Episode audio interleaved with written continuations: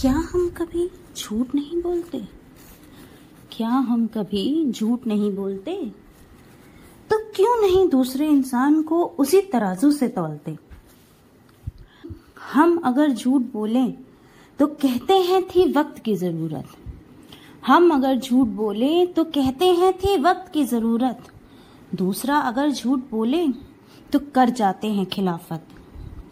दूसरों से नफरत, खुद से इतना लगाओ। दूसरों से नफरत, खुद से इतना लगाओ मनुष्य के नज़रिए में क्यों है इतना भेदभाव?